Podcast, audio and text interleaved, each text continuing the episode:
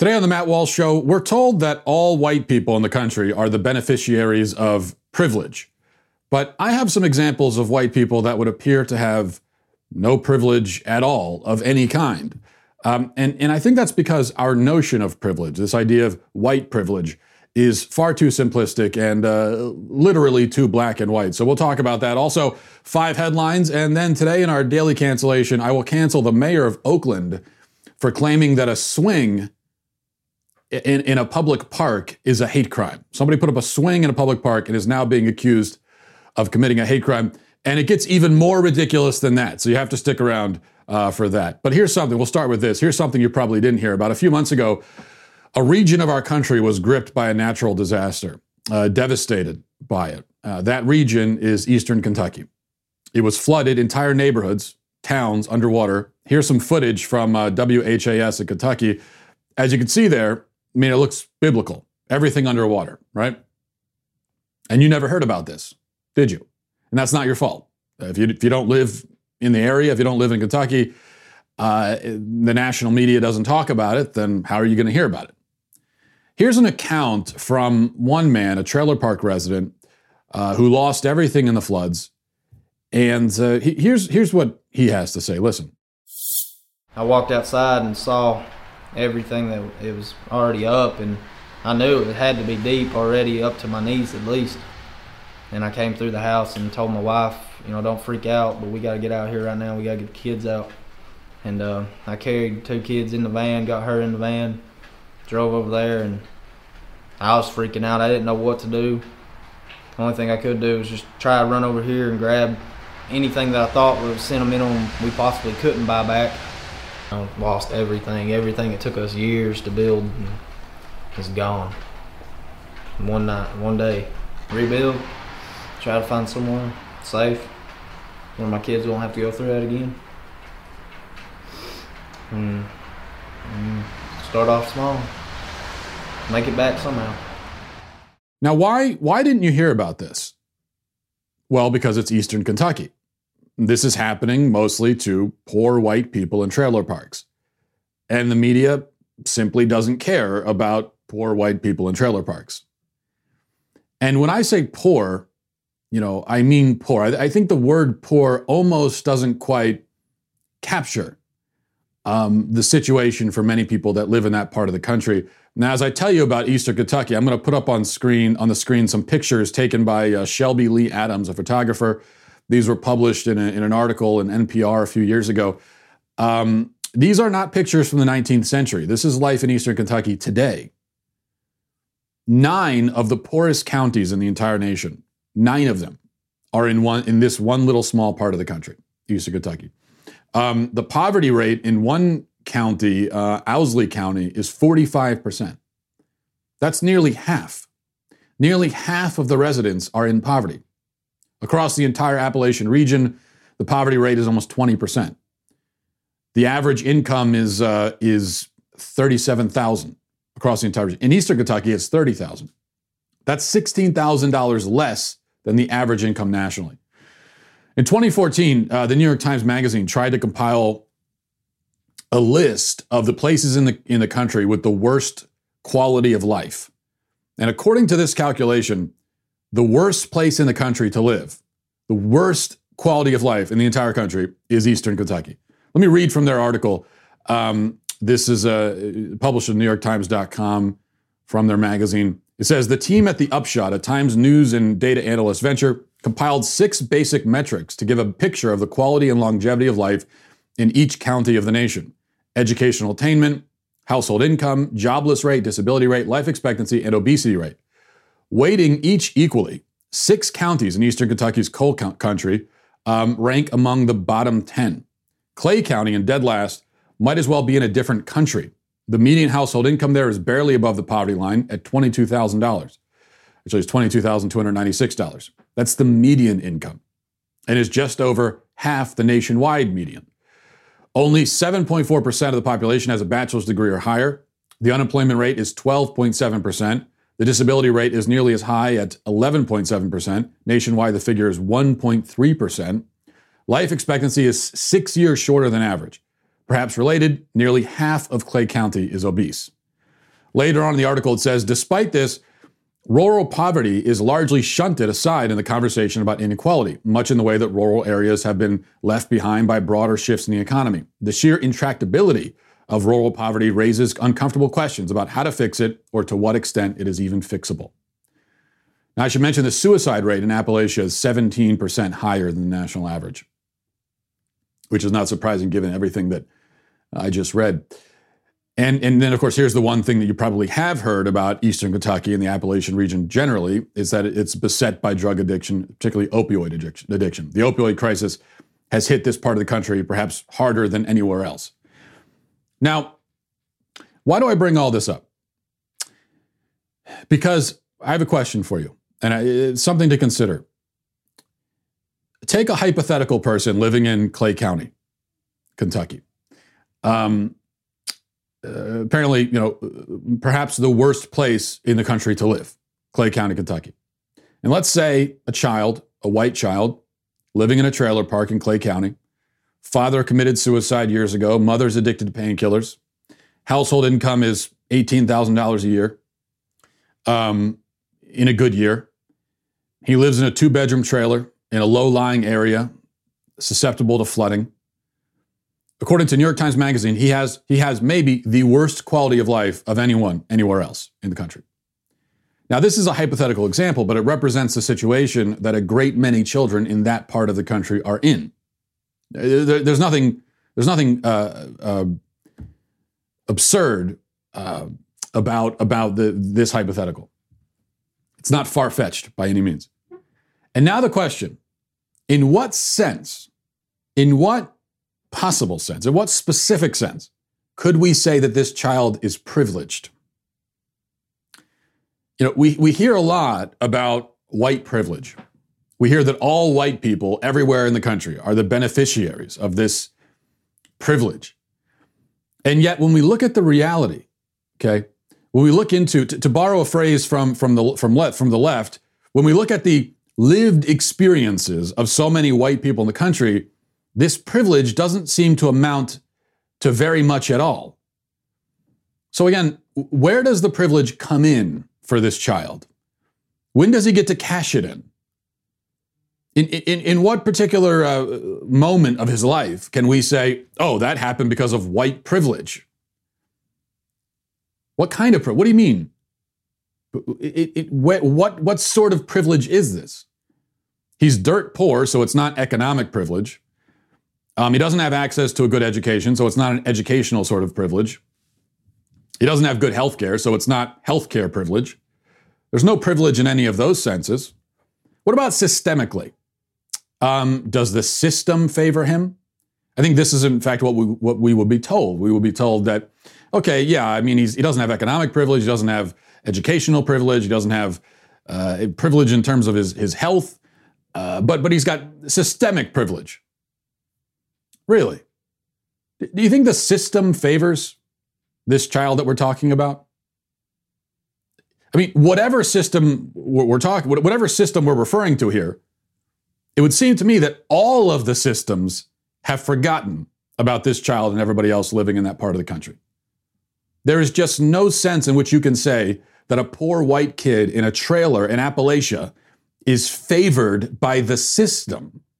There is no system, no system anywhere that favors him. He is forgotten by every system. Do you think when he walks into a job interview one day, if that day ever arrives for him, which very likely it won't. But do you think if he does, as a poor Kentucky kid with a thick accent, you know, living in poverty all his life, do you think his resume is going to go to the top of the stack? Do you think he, he's not going to suffer any discrimination, any negative assumptions, given his background, his economic, his economic status, his accent, his mannerisms, and so on? What employers are going to favor hiring people out of trailer parks? It would seem like none of them do, because if they did, there wouldn't be trailer parks, because all those people would have jobs and good jobs by now. The claim of white privilege just doesn't hold up to the reality that many white people experience and live through. And in fact, I would I would argue that the very concept of white privilege, the very claim of white privilege, is proof that white privilege doesn't exist because the only way you can claim it is, is, is, if you have completely forgotten about and discounted the millions of dirt poor white people forgotten by the system across the country. That's the only way that this, the whole notion of white privilege, when you hear white privilege, your, your mind immediately comes to, um, you know, relatively well off white people living in the suburbs. That's what you think of as the sort of the picture of white privilege. And so we have erased, to borrow another uh, popular term from the left, we have erased all of the white people who don't fit into that. Just, they don't count, forgotten about them. And for this hypothetical child, who's not really hypothetical because millions of kids are in this position, for this child and for the people there, that's what they're used to. They're worse, they're used to being forgotten. They've been forgotten by every single system. There is no system, no system that is saying, let's go to those people and help them out. This is why our discussion of privilege is too simplistic. It is literally black and white, which is absurd. It doesn't work with the reality. And this is when we get into the, you know, the back and forth of anecdotes. And so somebody will respond by talking about a black child growing up in the inner city and the, the, the struggles and hardships he faces. Struggles and hardships which are immense, of course. Um, and just like the white child in the trailer park, these are struggles and hardships that for many people are, are insurmountable. But the problem is, we could go back and forth with anecdotes all day long. You give me one, I give you one. Uh, literally, of millions of examples on both sides. Maybe, maybe that, that's a good signal that it's we're thinking about this topic of privilege all wrong. Because I, you know, I personally would not want to go up to someone living in one of those trailer parks which is now water damaged because of flooding that nobody cared about. Um, I wouldn't want to go up to someone like that and tell them about their privilege. That's not, that's not something I would want to do. I don't know about you. So I, I think it's time to expand our notion of privilege. And you know, here, because I'm not saying that privilege is non-existent. I'm not saying that privilege is a myth. I think white privilege is a myth. Pri- privilege, though, is not. There is something called privilege. There are there are people who are privileged, but what does what is privilege? I mean, how do you get privilege? Who are the privileged people in this country? And I think that that we could we, we could think of privilege in two broad categories. So there's economic privilege. We could say that someone who's born in a, in a, a well-off family, a well-off community, is privileged in many different ways. You know, they're gonna they're gonna get the best of, of everything in terms of, of luxuries and, and necessities, and they're gonna uh, probably have good schools and they're gonna have good health care and they're gonna have access to whatever they want. Um, that's privilege, of course. But we already have established that not every what to, to put it mildly, this is an understatement, not every white person is economically privileged. A great many of them are not. So that is not something that can be separated by race. But then there's a deeper sense. I think there's a deeper sense of privilege. The sense in which I would say that I am privileged. Uh, I mean, I wasn't born to a, a well-off family or rich. I wasn't born in dirt poverty either. So I suppose I did. I am the beneficiary of, of some kind of economic privilege. Uh, just to be born in the middle class is a lot better than being born in a trailer park or being born in the in a in the inner city, economically speaking. But I'll tell you the real privilege that I had. Okay, the real privilege that I had in modern society is that I was born to a household with two parents um, who were both living, both in the home, married, stay married, stayed married throughout my entire childhood, and are still married today, by the way. Uh, cared about my well being, cared about my education, and cared about my moral formation as a person. That is, I, I think, the real privilege that I inherited. And I think that's what privilege really is for most people. If you have that, if you if you have that, if you have if you have that going for you, then you're going to probably get a fair shake at life. And there are plenty of people in trailer parks in eastern Kentucky or in the inner city who have that. But a great many don't. If you look at the fatherless rate, the rate of broken homes and uh, domestic violence and, and domestic turmoil in the inner city and in uh, poor trailer park areas in, in, in the Appalachia region, you're going to find that those rates are very high, much higher than they are for a lot of us. And that doesn't that doesn't explain everything. I mean, if you if you are born to a two-parent household with parents that love you and care about you and you live in dirt poverty, you're still going to have a lot of challenges and there's a very good chance that you're going to be you're going to be in that dirt poverty for your entire life because it's going to be a very hard obstacle obstacle to get over even then. But even so, that is a that is a great advantage. That's a great leg up for any kid. Now, it's kind of sad that um, these days we have to talk about this as being a privilege because this should not be a privilege. This, should, this, this is natural. This is how it should be for everybody. This should be a given. But that's not the case. And we know that the, the rates of broken homes and, and, and fatherless homes are high and getting higher for communities across the country. In the black community, it's you know 70% about, but 70% of black kids uh, in the inner city, it's even higher, grow up without fathers in the home. For white people, the rate is lower, but it's much higher than it should be, and it's getting higher.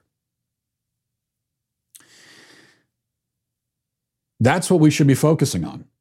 If we're really, if we're really, if we really want to talk about privilege, I think these are the two areas we should be looking at. And we shouldn't be looking at them because we want to punish the people who have that kind of someone who has the privilege, uh, the economic privilege, or the privilege, uh, the, the, the, the much better privilege, the much deeper privilege of being born to a you know two parent household with loving parents. Uh, it's not like we're looking to punish them or take anything away from them to even the score. That's not the right way of approaching this. It's to look at the the kids who don't have that and figure out what can we do for them so that they do have it. I think that's how our discussion of privilege uh, should work. We're going to move on now to headlines. Uh, number one, and, and, here's a thing that no one could have seen seen coming. Um, well, no one could have seen it coming except for you know people with brain cells. People with brain cells did see this coming. Protesters, that would be Reed felons, pulled down a statue of George Washington in Portland last night. Uh, here's the here's the footage of that.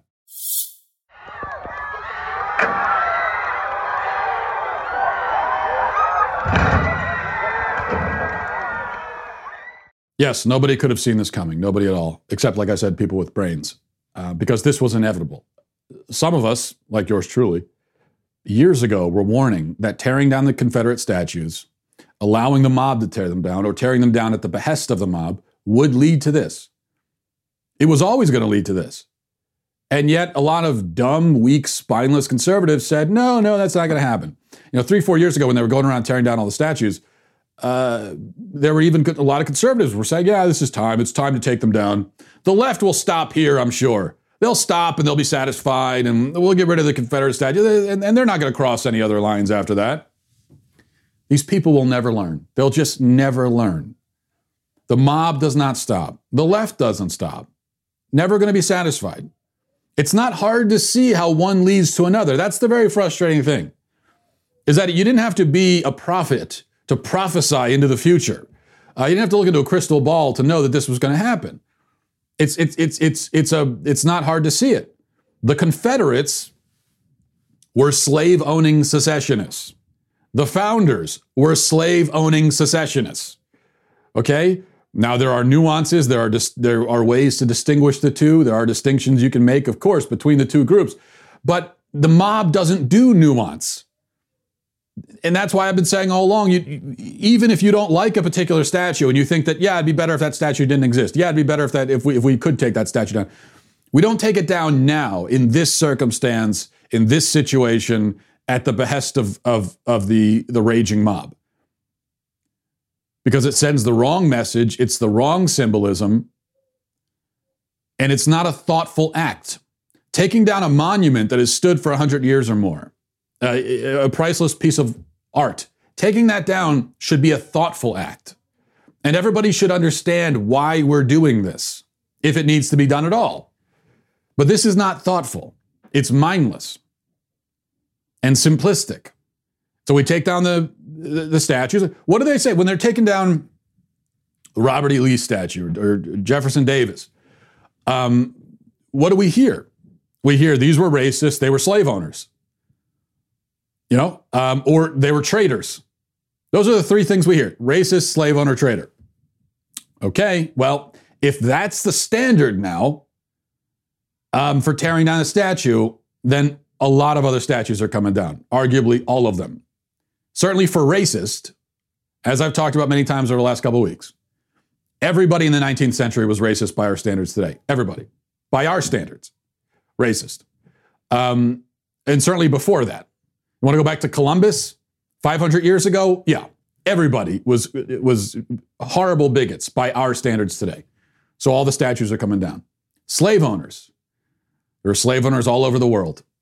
And if not slave owners, people who uh, were fine with slavery, you know, either supported it or just had no problem with it, didn't, didn't question it. Traitor. Well, George Washington was a traitor of the British crown. If, if, if the Revolutionary War had gone the other way, they would have been hung as traitors. Um, if that's the standard, those statues are going down. And it's not going to stop here either. I mean, I think we see now all the statues are coming down. All of our historical heroes and icons, all of them. Number two, here's the CEO of Chick fil A, Dan Cathy, doing, well, you just have to see it yourself. Watch. I know we're starting to get into some of our closing moments here, but a story that was shared with me by a dear friend who shared with me about a revival that was taking place at a church in Texas. And uh, at that revival, on the front seat was an older African American young, uh, older African American man man that was sitting there, and this young man got up that uh, was there in that service, and he'd been so gripped with conviction about the racism that was in that local community in a small town in Texas that he he took a uh, a shoe brush and he walked over to this elderly gentleman and he knelt on his knees and began to shine his shoes. And uh, tears began to flow uh, in that service. Uh, it was an attitude of, uh, of conviction. So I, I, invite folks to just to, to put some words to action here. And if we need to find somebody that needs to have their shoe shine, we need to just go right on over and shine their shoes and uh, whether they got tennis shoes on or not, maybe they got sandals on, it really doesn't matter. But there's a time in which we need to have, you know, some some personal action here. Maybe we need to give them a hug too, brother. And some and some and some stock in Chick Fil A. but uh, I, I, bought about 1,500 of these, and I gave to all our Chick Fil A operators and staff a number of years ago. And uh, so, any expressions of a contrite heart, of a sense of humility, a sense of shame, a sense of embarrassment, uh, beget with an apologetic heart. I think that's what our world needs to hear today. I'll tell you what, Dan. Here's my here's my alternative suggestion. How about I don't shine anybody's shoes, or bow to anyone, or kneel to anyone, or apologize to anyone for things I didn't do? because I have no remorse and I have no guilt and I have no shame and I have no embarrassment for historical racism or slavery. And do you know why? Because I had nothing to do with any of that. And that's not some sort of uh, uh technicality. Okay, I'm not being pedantic here by saying, well, technically I had nothing to do with it. I didn't. I didn't exist. I didn't exist when those things were happening. How could I possibly be responsible? And my ancestors were in Ireland, in fact. And they didn't have such a great life either, historically. They were persecuted by the British. Are any Brits going to shine my shoes? And then they came here and they were discriminated against too.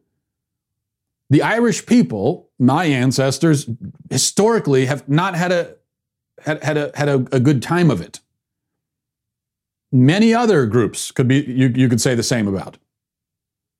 So what am I supposed to be sorry for? My ancestors were, were busy dying in the potato famine while people were buying slaves in this country. They weren't slave owners. I, I literally cannot apologize for it. it. It wouldn't make any sense for me to do. And I'm not going to do something that's incoherent and makes no sense just because the emotional mob has demanded that I do it. Um, but Dan Cathy, you know what? Chick fil A, if you want to apologize for something, don't apologize for racism Uh, but you could apologize for your waffle fries. Because let's be honest about that, your waffle fries are bad. Certainly overrated. I would call them outright bad most of the time. And I think it's, it's time we have an honest conversation about Chick fil A. Yes, their chicken sandwich, the number one on the value meal, is good. That's it. They have nothing else on the menu that's anything to write home about. Their wraps are actually bad, um, like stale, and, and it's like something you'd buy at a gas station. Uh, salads are okay, but you get a salad just as good at McDonald's or any other fast food place. Waffle fries are not good. Undercooked, underseasoned, bland, flimsy, flabby, disgusting. If I want great fries, I'll go to Arby, get a curly fries. I go to Sonic, get a get get tater tots. Okay, any of those options. I mean, go to McDonald's, or their fries are better than Chick Fil A. That's the real point here. That's what we need to talk about. Number three. Here's something that happened in Southern California. A mother was attending a protest with her child. Um, the child stopped breathing. She screams for help. A cop rushes in. This is the footage right now. Clears the child's airwaves and uh, saves his life. Now, I, you know, you see that and you, you think, okay, if we defund the police, or if there are no police, who's running in to save the kid's life? Call a social worker to come in? Who are we calling? A lawyer? Somebody from the ACLU? They're going to come save his life? This is what cops do all the time throughout the country every day. I mean, there's hundreds of examples probably every single day of cops saving somebody's life. Um, all that's going out the window if we get rid of the cops. Number four, Amy Klobuchar is uh, withdrawing her name from the VP consideration, saying that a woman of color should be picked instead. Here she is. You know, Lawrence, uh, I have never, as you probably know, on many, many shows um, since I endorsed uh, the vice president on that joyful night in Dallas, I've never commented on this process at all. Um, but let me tell you this after uh, what I've seen in my state, what I've seen across the country. Uh, this is a historic moment, and America must seize on this moment. And I truly believe, uh, as I actually told the vice president last night uh, when I called him, uh, that I think this is a moment uh, to put a woman of color on that ticket. And there are so many incredibly qualified women. Um, but if you want to heal this nation right now, my party, yes, but our nation, uh, this is sure a hell of a way to do it. Um, and that's just what I think after being through this in my state. I am very inspired by that. I find that so inspiring that I like to announce that I am also withdrawing from consideration to be Joe Biden's VP so that a woman of color can be picked instead. Hashtag hero. Hashtag end racism. In fact, I'm withdrawing from consideration. I'll go. I'll go a step further. I'll go several steps further. Okay. I withdraw from consideration to be VP. I also withdraw from consideration to be a NASA astronaut to be a professor of physics at Princeton, to be a, a head chef, to be uh, the quarterback of the Tampa Bay Buccaneers. I will not accept any of those positions. I'll tell you right now, I will not accept it. I am withdrawing from consideration. Don't even consider me. I'm not going to take the job, and I'll tell you why. A woman of color needs to be in all of those positions. I will cede my position, which I don't have, to her. You want to talk about heroism? There it was, folks. You're welcome. Number five, finally, a report from uh, the Daily Wire says flyers passed among members of the New York City Police Department, uh, NYPD, are reportedly urging officers to go on strike on July 4th. The New York Post reports that multiple cops informed them that the flyers are retribution for police reform and a perceived anti cop climate following the outrage over high profile police killings of unarmed black men across the country. One text message that has been shared among police officers reads NYPD cops will strike on July 4th to let the city have their independence without cops. Cops that say we can't strike because of the Taylor law, the people and the city doesn't honor us. Why honor them? Um, and uh, then it goes on from there. So I don't know if this is actually going to happen or not, but you, you, hear reports of this all across the country of cops that are going on strike or will go on strike, and you know, and I think they should. Uh, this this is one area I, I'm not I'm not always uh, in favor of or impressed by strikes, but in this case, yeah, I think that if there was ever a time, if there was ever a time for a group of people to go on strike, I think this is it, and I hope they do it. We're going to get to our daily cancellation in just a second. Before we do, if you're not a Daily Wire member, uh, you should consider getting a reader's pass to dailywire.com. Um, it's a great value for only $3 a month. And when you sign up, You get that first month for only um, 99 cents. And the thing is, you know, there's a lot of leftist spin and, uh, you know, there's, there's a lot going on in the news. It's hard to know exactly what to think of all these things and what the truth is. And that's why you need um, a Daily Wire pass. Uh, if you uh, one of the one of the articles, for example, that you could read if you get a, a reader's pass is an article I just wrote last week called "It's Time to Face the Facts: We Cannot Be United." Um, uh, kind of a depressing article. Well, we've talked about it on this show. The fact that I think unity is impossible in America at this point, and we are headed for some kind of fracturing or break. I think that's almost inevitable at this point. But I make my case for that in that article. If you get a reader's pass, you can read that. Um, and uh, go to dailywire.com right now and sign up. All right. Today, for our daily cancellation, I'm uh, canceling the mayor of Oakland, Mayor Libby Schaaf. I think is how you pronounce it. Some background here. A few days ago, somebody was walking through a park in Oakland. They found some rope hanging in a tree, which they interpreted immediately as a noose and as a hate crime. Here's the footage of that. You could you could sort of barely see some rope there. That's actually not a noose, but it is a rope with like a little loop at the end. Um, it doesn't really look like a noose to me at all. I see that, and I think of the context, it's in a park. The first thing I'm going to think is that that was there for someone to, like there's probably something connected to that, and it was there as a swing or some sort of activity. Um, you know, there was a, people were climbing the tree with it that that looks exactly like the sort of thing I see in a tree trees around my house, like where, where my kids will put put you know ropes and stuff in trees so they can climb and they can make uh, swings and all kinds of different things. That would be my first assumption. And what do you know? That's exactly what it is. A guy named Victor, a black man, put the rope there for kids to play on. There used to be a whole swing system for exercising and for playing. And um, and he put it up there. And in fact, here he is on camera explaining that he put it there and why he put it there. He likes to climb things. He climbed up that tree, put another rope here, put another swing there. Uh, the children are having a good time with it. Right? Uh, there's actually a uh, family of father, mother, and little child, daughter. Um, and he'll host her up in the garden, um, swing her around. Um, and it, you know, out of the dozens and hundreds and thousands of people that have walked by, no one, you know, has thought that it looked anywhere close to a. So there you go. There's nothing here. There's no hate crime, nothing. It is 100% confirmed with zero doubt that is, this is not a hate crime. It's a completely innocent and even friendly act by a black man who was on camera saying, not a hate crime, folks. I just put it there for, you know, you're, you're, you're wildly misinterpreting this. So let's all move on. Can we move on? No, apparently we can't.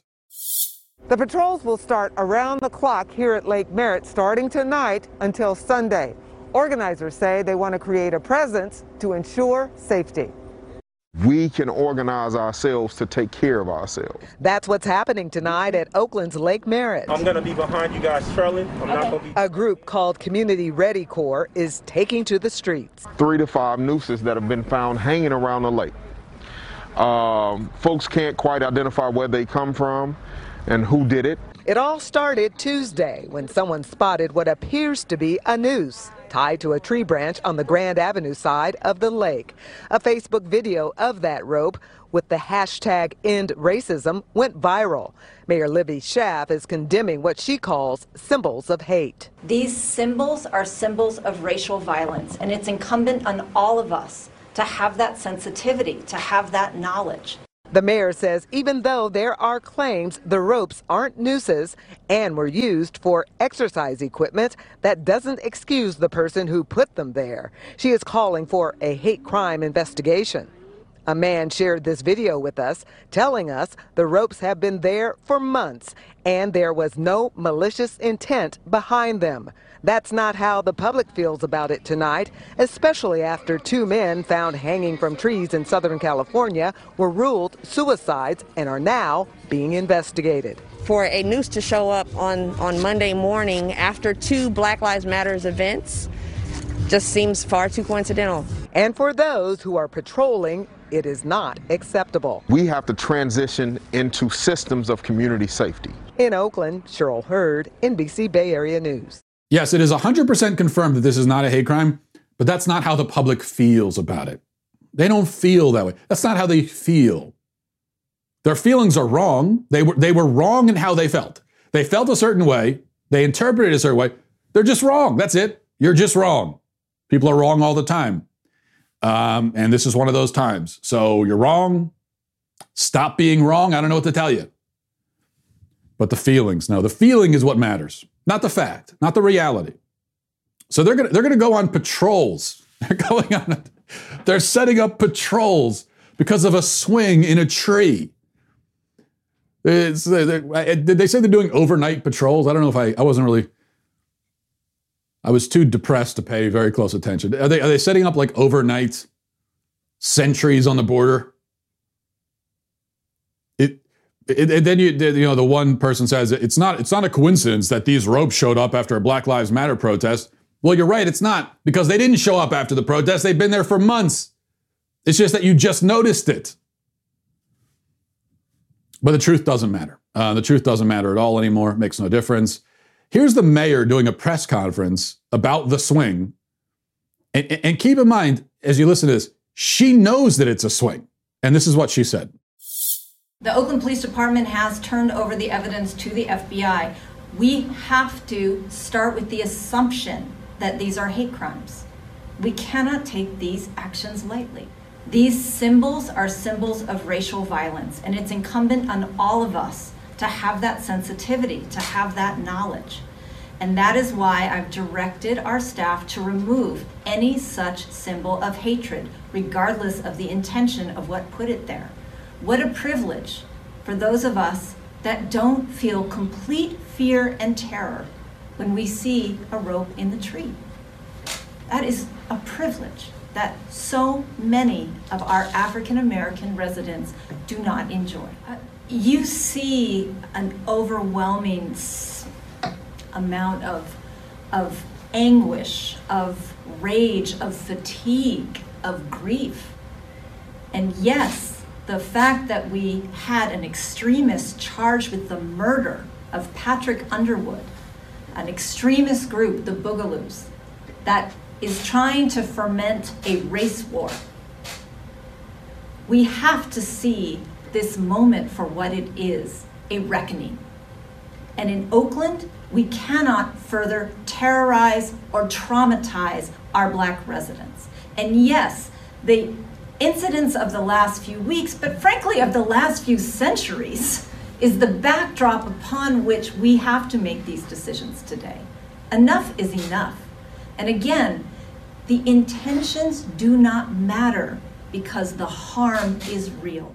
Okay, first of all, I want to note for the record that she did say that extremists are trying to ferment hate. I don't think I misheard that. She did say ferment, didn't she? So they're, they're putting hate in like a big barrel and they're letting it ferment for a few days to get that alcohol content. And then they're bottling it, selling it like moonshine on the street. Fermented hate. Delicious. Uh, but of course, I shouldn't be surprised that this woman doesn't know the difference between foment and ferment because she is, of course, profoundly, deeply, impressively stupid. Um, notice at the beginning, she says, we have to start with the assumption that it's a hate crime. Those were her actual words. Start, we have to start with the assumption that it's a hate crime. No, no, we don't. No, Mayor. You see, that's exactly the opposite of what we have to do. That, that's not, no. When, when something happens, you don't come in and say, okay, everybody calm down. Calm down. Let's just begin with the assumption that your worst possible interpretation of this event is correct. Let's begin with that, okay? In order to clarify things, imagine in your head what is the worst possible explanation and just assume that it's true. No, that's not what you do. And in this particular case, when it comes to assumptions, the assumption should be that it's there for a swing. That should be your assumption to begin with. Because all you have to do, all you have to do is count how, how many swings are hanging in parks versus how many racist nooses are hanging in parks. And I think that the the ratio is probably something like 80 billion to 1 approximately. Which means that your assumption should be that it's a swing until evidence to the contrary emerges. And in this case, evidence for the swing emerged. Evidence in the form of a black man saying, "Yep, it's first swing, I put it up." And then this white woman goes on about uh, what a privilege it is uh, for people who aren't traumatized by ropes. A black man put it there. You're saying that what? He's he's he's privileged? You're saying that the black man put a swing up for kids because of his privilege? What are you babbling about? And of course, the, the, coup de, the coup de grace at the end, where she says, intentions don't matter. It's, intentions don't matter. Yes, Libby. Um, and I love that her name is, is actually Libby, by the way. Libby the Lib. Yes, Libby, uh, intentions do matter. They're all that matter, actually. When it comes to a hate crime, the only thing that matters is the intention. That's, that's how you judge if a hate crime's been committed or not. Uh, when it comes to a person's actions, yeah, the, the and when it comes to a, an action, a statement, an event that can be interpreted multiple ways, the only deciding factor is intention. If somebody does something and you're not sure how to interpret it, what you do is you go to them and say, Why did you do that? And then they'll tell you, and they'll say, Oh, I did it because of this. And that's it. Now, if they tell you that, oh, I did it because uh, it's, uh, you know, I, I, I'm trying to, I'm a, I'm a racist, I'm a Klan member. It'd be kind of, it'd be kind of odd for that particular gentleman to say that, but you know, because the other thing is, like, if if there's a, a racist group out there that are planting nooses in trees, um, they they would, I imagine, like terrorists. Okay, terrorists want you to when they commit an act of terrorism, they want you to know that it was terrorism, and they're going to claim credibility credit for it because that's the whole point. They're trying to terrorize you. And so, if someone for a racist reason put a noose in a tree to, to terrorize the community, and then someone else comes along and claims credit for it and says it was just a swing, well, then the person who put it there is going to come out and say, no, no, no, no. My point was to terrorize you. Uh, here's no. That's what that's. So be terrorized. I mean, words to that effect will be communicated. So that's why, when it comes to intention, um, intentions do matter. Number one, and in order to know the intention, you have to ask someone. And when they tell you, all you can do is just take them at their word. That's all you can do. If I say something and you're not sure how to interpret it, it sounds like it could be horrible, or maybe it could go, all you could do is say to me, Matt, why'd you say that? And I, I'll gladly tell you, this is why I said it. This is what I was trying to communicate. It doesn't make any sense for you to then say, you claim that's what you meant, but I feel like you meant this other thing over here. So I'm just going to assume that that's what you actually meant. What now? You're a better authority on what was in my head than I am? There, when it comes to actions and intentions, there is only one authority on earth. There is only one person on earth who is an authority and an absolute authority on that subject. And that is the doer or the sayer, the doer of the deed or the sayer of the words. That is the, that is the one absolute authority on planet earth on that subject. The only person who can speak to their own intentions is the individual themselves. And once you hear them explain it, all you can do as a thinking person is just accept it. Uh, but again, I mean, I, here I am trying to be reasonable and explain and give arguments and, and everything, and it doesn't matter because we're way past the point of uh, of explanation or logic or rationality, and this is just blind hysteria.